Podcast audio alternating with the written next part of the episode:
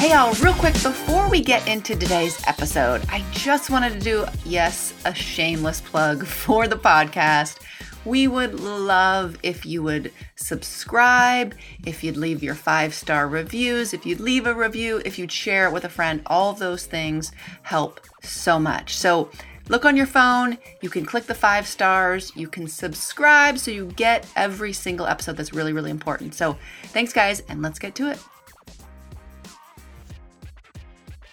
Hi, all, and welcome to the Inner Game Podcast. My name is Lindsay Wilson. Today, we're talking about consuming versus creating and how, when we do more of the latter, we are more fulfilled. See, so often we reach to make ourselves feel better with consumption because that's what advertising does. It tells us to buy things, it tells us to watch things, it tells things to consume other people's creations, right? And it feels really good in the short term. To a certain extent, we have to, right? We have to consume things. And there's nothing in in and of itself wrong with that. Like I love sitting down and watching a good Netflix show, consuming information, listening to podcasts. There is a place and a part of all of our lives that involve consumption, right? Whether that's material or information or what have you but making sure that we are also creating.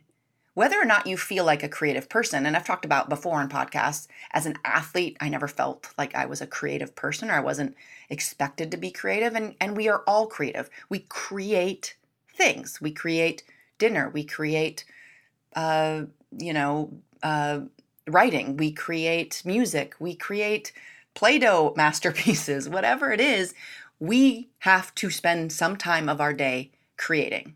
Now, what happens often is we get tired and our brains are wired to find the path of least resistance. So, the easiest thing to do when we are bored or when we don't have anything to do or we need to find something is to consume.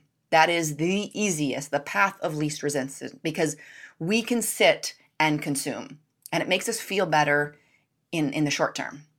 But when we're looking for a purposeful, value based life, if we take at least some of that time and we say, you know, creating something may be messy, it may not, we may not be in the flow the entire time. We may have to learn something. We may have to, it's not as easy as consuming, right? And there may be frustrate, frustrating parts of it. But long term, that is the thing that's going to help us grow the most. So anytime today, just making sure that you are constantly thinking, Am I consuming or am I creating? Am I consuming or am I creating? And trying to find a balance to where, yes, of course, we are going to consume things. We are going to buy things. We are going to eat things. We are going to watch things and listen to things. But at least part of our day needs to be us using our brain and our gifts and our talents and our hard work and pushing ourselves by creating period. Not only to grow, but to feel fulfilled. And again, in the short term, it often feels better because it's easier to consume. But long term, we feel better when we create. So find some time today to create. All right, guys, we are going to do the braver. So I hope you stick around for that. And remember, the inner game is a game. I'll see you again tomorrow. Bye for now.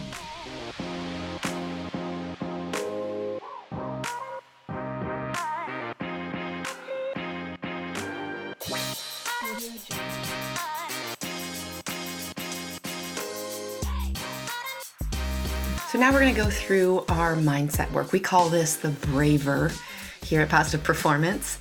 And essentially, it is breathing, release, affirmations, visualization, and a reset word. So I will walk you through this. What I want you to do, if, if it's available to you, is to close your eyes.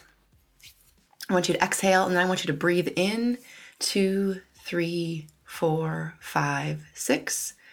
Be present in this moment and breathe out. And I want you to release everything you need to release in this moment on that exhale and breathing in two, three, four, five, six. Be present and release on that exhale.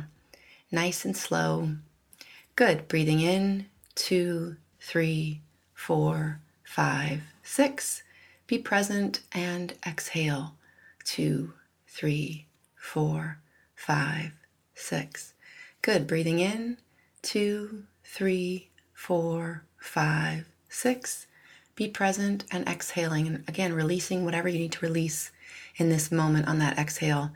And last deep breath, breathing in, two, three, four, five, six. Be present and breathing out nice and slow on that last exhale. Keeping your eyes closed if that's available for you. If you're familiar with affirmations, you can say yours now, or you can just go to your future self. Imagine yourself, your life, your everything as if it is exactly how you want it to be. Seeing what you would hear, see, hearing what you would hear, feeling what you would feel, feeling the emotions associated with living your fullest potential. Go there now, really experience it as if it's happening right now. Then I want you to tell yourself how powerful you are. Give yourself credit for being here, for working on your very powerful mind, reflecting on all that you've learned in the last few minutes, even, and going about your day with that renewed sense of confidence and power and strength that exists in you at every single moment, knowing you can even go back to that breath to connect with that power.